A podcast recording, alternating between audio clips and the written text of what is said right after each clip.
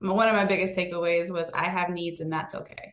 We hate, like, as I think just as women in general, we hate inconveniencing others to like focus on ourselves. I struggled leaving corporate America because I had my routine. I like, I had my commute. I was like, everybody else, pretty much everybody else's schedule worked around mine because mine was very like I, am going to be in the office by seven so i can leave by 3.30 and like be home for the evening with you guys. And it was a shock when i switched to this side of the house and realized like i have to structure my own day. Hello i'm jill sutton and welcome to living her legacy a podcast that features heart-to-heart conversations between mamas who are navigating everything that changes after having children. Right now let's give ourselves grace to change let go of what no longer serves us and unapologetically take up space. This knowing and owning our self worth is the key to living a fulfilled life. Our best life. Don't just leave a legacy, live one. Hello, and welcome to the Living Her Legacy podcast, episode number five. Today, I'm blessed to talk with Tiffany Claudio, a wife and mom of two boys who left corporate America to join her husband with their growing business. We discuss the challenges of diving in headfirst to an entrepreneurial lifestyle, as well as the beautiful community she's able to serve with Mrs. Wincredible, a place where wives of entrepreneurs can get together to better understand and be a part of their family business. As a bonus, we talk about our family's desire to start a nonprofit in 2020 and the impact it's currently making nationwide in only its third year of existence. I hope you enjoy. Welcome to the podcast, Tiffany. Thank you. Why don't you introduce yourself? Tell me a little bit about you, where you're from, and maybe what you do. Surely. So, I am Tiffany Claudio. I am married to Mike Claudio. Um, we own a coaching company for small businesses, mainly focused on home service and construction companies. Along with that, we actually started a nonprofit at the end of 2020 called A Champion's Shoes. Basically, what we do every day, all day is work to build champions in everything we do and have an impact with every conversation. We actually just moved to Greenville, South Carolina area from South Charlotte. We love it out here we've created a lifestyle. We joke all the time, like where we don't have to leave the house hardly ever. so, so we are very much so homebodies, but we are also, our businesses are growing very quickly, which has been really cool. It's been a fun journey. I haven't always worked with Mike. That's still fairly newish for us. It's been a wild ride and we've built a team that we love having around us. So we've built a culture that is by far the best culture I've ever been in. And so I am a wife, a mom, a friend who works every day, all day to build champions and surround myself with champions and build the life that me and my husband have dreamed of for years. Tell me a little bit more about your business. So, you guys work with other small businesses? Mm-hmm. Mike and our team of coaches, we now have 10 coaches total, which it's grown rapidly. Two years yeah. ago, or actually just over a year ago, it was only Mike that was a coach. But yes, they typically are coaching other business owners. All of our coaches either own their own company right now and have worked themselves out of their business and can just focus on it and wants to be able to give back and help other business owners do the same. And or they've grown a successful business and sold it and now they want to be able to give back and and coach others as well. Most of our clients are business owners themselves or someone in pretty like manager high level role in a business. And then can it be any type of company or is it specific to a type of company? Most of our clients are home service based. So like anybody, any kind of service that would come and service like the inside of your home typically. Some construction, roofing companies. We have a few outliers in there. We got a couple marketing companies that typically those marketing companies work with similar audiences like roofers or construction companies. But we have a couple of fitness businesses. We have one gym owner. We have one pivotal nutrition. They do the pre-made meals. So we have a couple out little outliers like that. But the our audience, our clientele has grown drastically as well. So that's been that's been exciting. We have about 70 people signed up for next year. Oh so it's gonna be a, it's gonna be a big group of people. And do you yeah. do like a course? How does it work for you guys? It's mainly one-on-one coaching. So all of our clients get one-on-one coaching calls with our coaches. And then we have quarterly meetups for our main group offer that we have. There's a lot of phenomenal group coaching businesses out there. There's not a lot of that one-on-one aspect. So we hyper focus on the one-on-one coaching to get you that customized approach for whatever you and your business need. And we we really do tell people we help people win in business and in life. If you're if you're a small business owner, your business typically is a direct reflection of wherever you're at as a person. So, like, if you're struggling with certain things, it's likely that there's going to be hurdles and hiccups in your business. Yeah, so, it's like an extension of you. Exactly. So, we help people figure out, like, Mike tells people essentially, if you can tell me what you want, we can help you figure out how to get there, which is exactly what we've done over the last few years. We're getting ready to go do our year end planning session because it's almost the new year. And so we do this every year. We look back over the existing year and say, like, what did we accomplish? Just kind of reflect a little bit and then we talk about, okay, what do we want to accomplish next year mm. and come up with a game plan on how we're going to do it. So that's what we help our clients with too. Like, where do you want to awesome. be? Where do you want to go? What would you say, like, the number one concern or question that small business owners ask you about? The most common one that I get is how do you get your spouse bought in? Because mm. I left corporate America early last year to come work with Mike. And at the time, it was just Mike and Lindsay, small team of two. They needed extra, extra hands and now we have a team of over 17 people. So it's been a wild ride this year. That's the one that I get asked most. I'm on the back end side of it. Right. I'm director of events now. So we now have a small events team that helps me host all of the events that are coming up. So I'm kind of training them to take over so that I can fully support Mike as like kind of admin, keep him on track with everything he needs to focus on kind of thing and then focus on our home. A lot of the I created a small group for wives of entrepreneurs to create a community aspect because I mean, I feel like every adult says life like it's just lonely because there's mm-hmm. not enough time to intentionally like, get together and whatnot. Or I should say, people don't prioritize the time to intentionally get together with with people and find other like-minded people. So I created a group called Mrs. Wincredible to bring specifically the wives of our clients, but wives of entrepreneurs together because we like it's just different.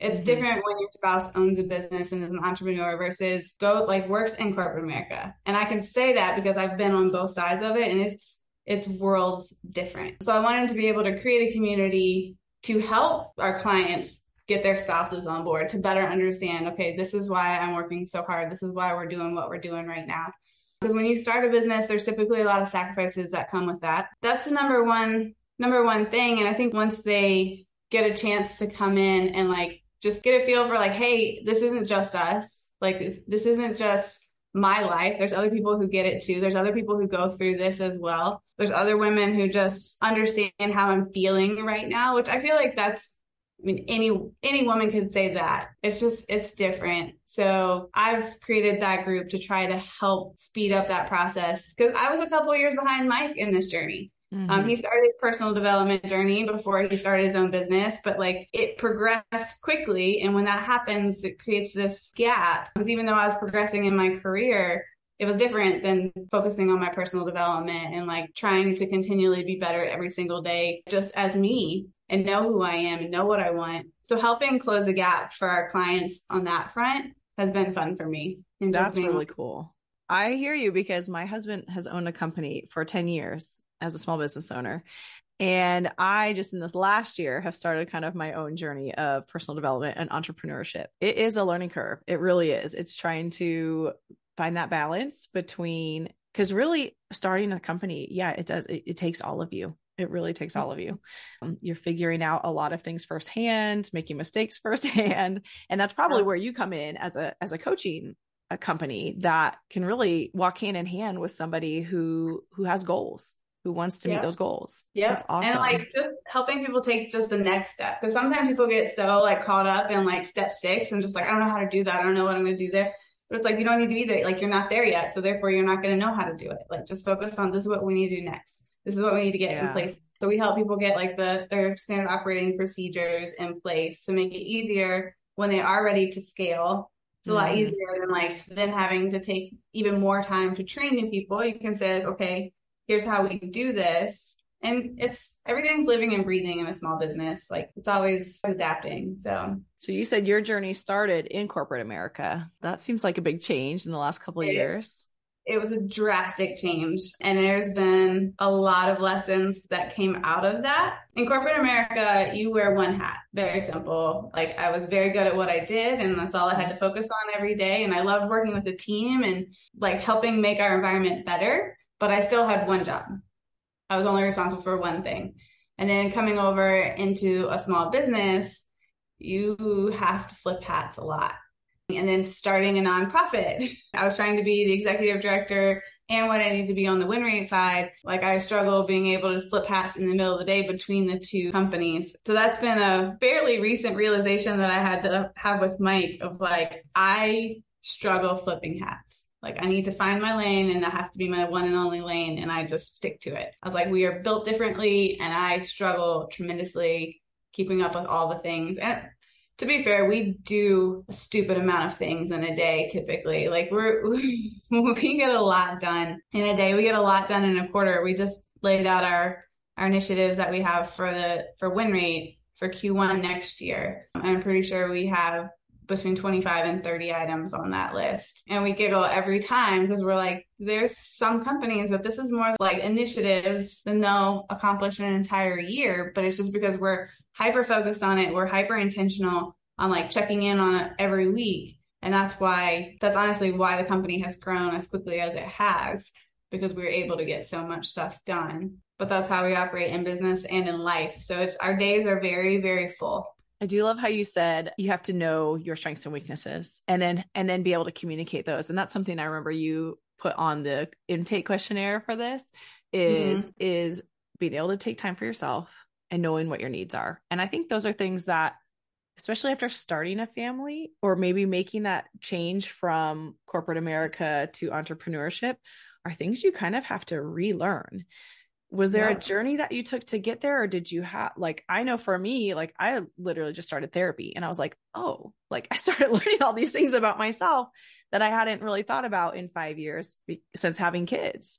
Tell me about that. Like, how did you, how did you maybe learn your strengths and weaknesses? And then how do you go about communicating those? That is a great question. I, I learned how to say I have needs and that's okay in therapy myself. And ironically, I was only in therapy because I'm like, I'm going to therapy to figure out how to support my husband because he mm-hmm. struggles with anxiety and I just didn't comprehend it. And so I was like, I'm going to go to therapy, try to figure out how I can basically like help you with therapy tools at home kind of thing. And then lo and behold, I had my own stuff to, to work through. One of my biggest takeaways was I have needs and that's okay.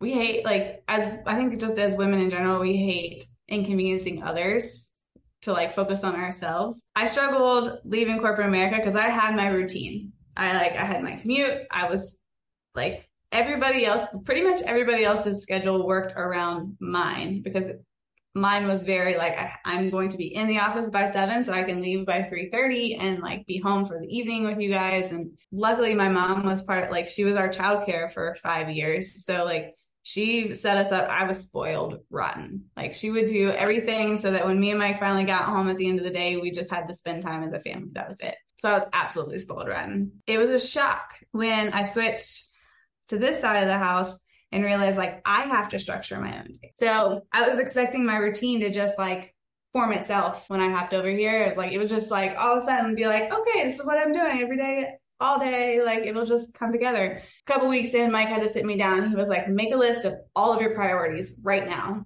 Like work, life, all of them. Like just list it and don't like, don't get up until you're done. So I like sat there and I listed it all out.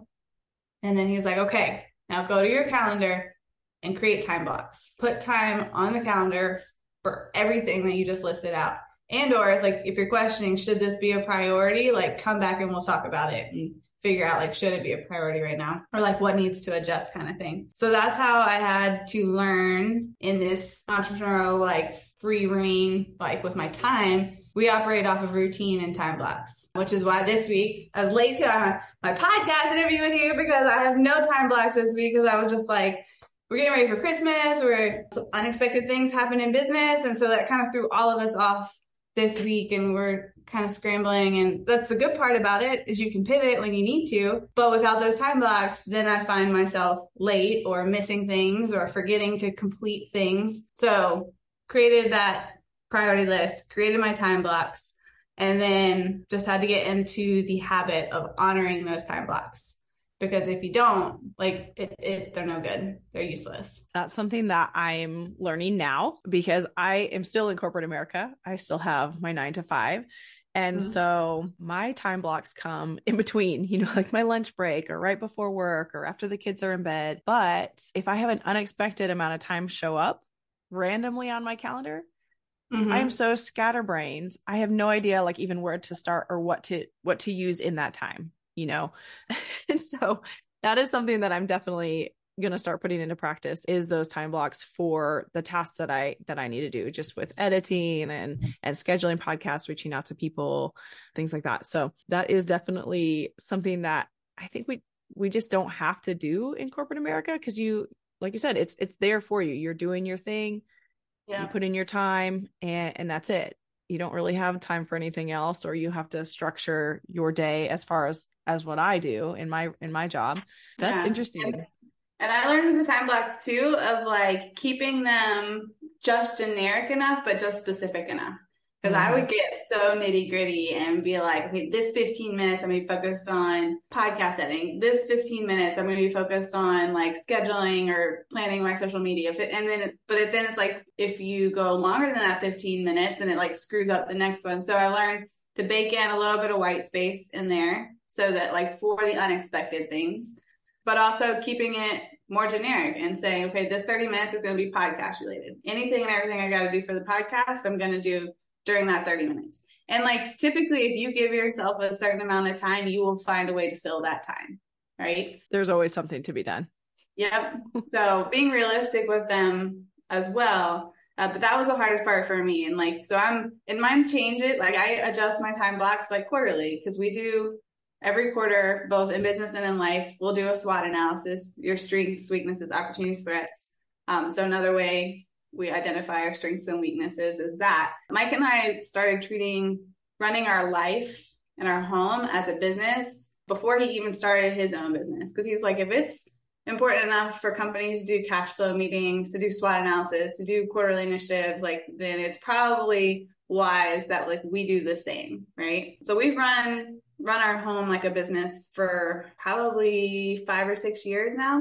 And it allows, it opens the door for that open communication where like sometimes he can identify strengths or weaknesses for me that like I just don't see because like you're so close to it, especially if you're looking at yourself. Most right. of the time we all hate talking about and pointing things out about ourselves. So it opens the door for that like non-emotional conversation with each other to say, Hey, here's where I see you're either like you're you're killing it right now and giving yourself credit where like you're you're really strong in this area right now. But like for me active listening is something I'm, is a weakness for me right now. I, I interrupt i'm like just because things are moving so fast it's just it's hard to slow down. So i'm really i'm not great at it still, which sucks because I used to be gr- a great listener. But I find myself stopping more and like physically like adjusting and being like, okay, I need to be present like right here. Like my kid has been screaming my name for 20 minutes. Like there's a reason. Like let's just like stop and pay attention. Completing tasks to actual completion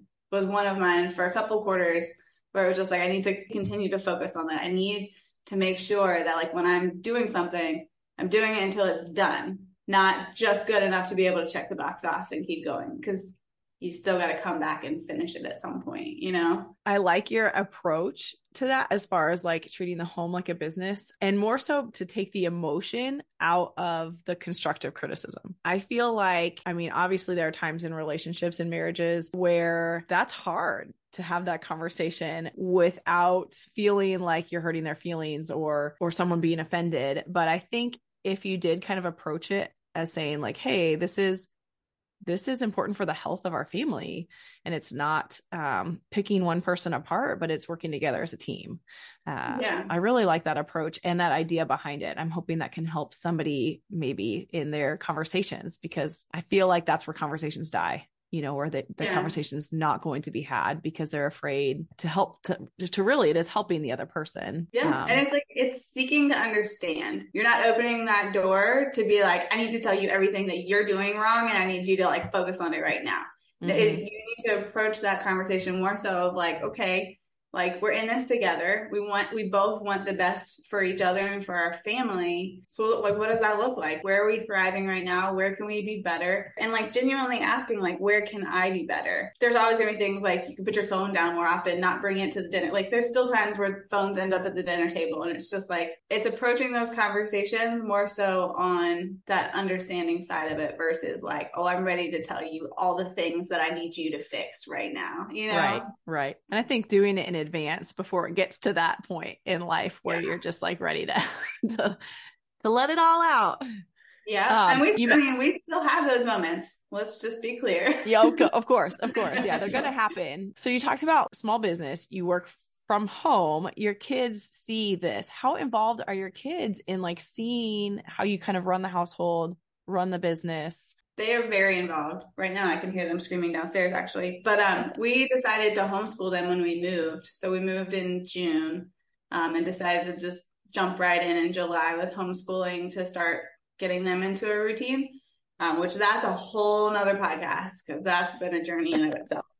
Um, we'll have you back. Are, yeah, they are involved every single day. So they see us, they see our team meetings because we have team meetings Tuesdays and Fridays where people are like coming into our home and we're all sitting around our dinner table having meetings and they have to like the kids right now, we're in a certain in between phase where like they have to go like maintain themselves. And it's like, okay, you guys, I need you to be responsible right now. This is what we're doing. They've been a huge part of our nonprofit. The whole reason we started the nonprofit was so that we could do something with them and involve them in our giving back. They've been a big part since day one and they'll like hop into the assembly line and help us stuff boxes and attempt to wrap because we wrap every pair that pair of shoes that we send out. But they're learning a lot solely from just like watching us do what we do on a daily basis. And we've always talked to our kids pretty much like they're adults in the sense of like when we kicked off our promotion for next year's programs, because most of our programs are 12 month commitments in the sense of you start in January, you end in December. So in October, when we were opening the door for people to start signing up for that, Mike sat every, all of us down at dinner and he was like, look, the next six to eight weeks, I'm going to be preoccupied. Mm-hmm. Like I need you guys to understand, but if you need me, there's a process for that. Mm-hmm. Right. If you need me, have mom like basically use a safe word essentially and say like, Hey, I need you to, I need you to check in on the family, like for just a minute, just a little bit. But he was also very intentional of making sure when he had family time blocked on his calendar, he was present for family time, you know? Mm-hmm. It's been cool and they pick up on a lot of stuff. They catch things more than you think they do. Oh yeah. And what are your ages again? They're seven and four. Yeah. Yeah. That's awesome. Well, tell me more about your nonprofit because I'm really excited for it. So, our nonprofit is a Champion's Shoes. We provide brand new brand name shoes to underprivileged children. It's kind of a anti-bullying, kind of under disguise. What we do is we, within the shoe box that we send out, we provide socks and a handwritten note to each child. We'll customize it with their name, but all of them say, "We believe you're capable. Go be a champion." So Mike's like, if even just one child takes that postcard and like sticks it in their mirror and it changes the trajectory of their life, all of it is worth it. But we started that end of 2020. Um, initially we were just going to do 100 pairs as a family. And then Mike's like, why are we stopping with 100 pair and why are we stopping this year? Six weeks later, we had a nonprofit. That was like Black Friday, I think is when we got our letter saying like, hey, you're officially a nonprofit that first Christmas, we sent out 335 pairs of shoes out of our home garage. And we lived in a townhouse at the time. It was wild. That was the first time I'd ever been like up all night on Christmas Eve wrapping our own stuff because I'd been wrapping shoes for six weeks. Not even. It was it was wild. But um since then that mission has grown just, just crazy. This year we I might cry. We will have sent out almost four thousand pairs of shoes this Christmas. Tiffany. Um, oh my goodness. Just this year alone. I'm like yeah. got goosebumps. oh my gosh. Just hearing about um, it. That was that was a stretch this year. Um, we've definitely had some learning and growing pains with like growing a team and learning that we need more people kind of like locally than remote for that. But um, but yeah, no. So next year we might have to have a more realistic number of what we're striving for for back to school and Christmas, just with the team that we have and our focus for next year. It's still, when you think about that many pairs of shoes, like that's multiple schools worth of children that that's we incredible. were able to help this year. Um, and it, it was nationwide because we have corporate sponsors all over the US. So we've helped kids in Texas and up in Michigan and Ohio. And it's just, it's been wild how can we get involved to help support mm-hmm. that? Is it like a monetary donation or monetary donation? Are, that is the best way right now. Um, we have a our event and volunteer coordinator has done a great job in finding local volunteers here in the Greenville area that help with wrapping and whatnot. Um, and we've got a lot of partners that help us find kids at this point, mm-hmm. which is it's that is a blessing in and of itself. Um, so yes, monetary donations would be the biggest help especially right now because as part of the Christmas push, it's really hard to get that many pairs of shoes out between like we start trying to collect in October, but usually start getting information in November to get out in time for Christmas. Um, and then kids are out of school, which is typically how we're distributing the, the shoes is through, through the school system because that's the easiest way to access the children. What we did this year was we're going to do some that are new year, new shoes. So the kids will get them upon returning back from Christmas break. So right now that would be the biggest help. We've got all the shoes out that we had to get out before Christmas, but we still have the new year, new shoes that we need to get out. And the fundraising piece is where we lack on the on the volunteer side of the house. So that would be the biggest help right now.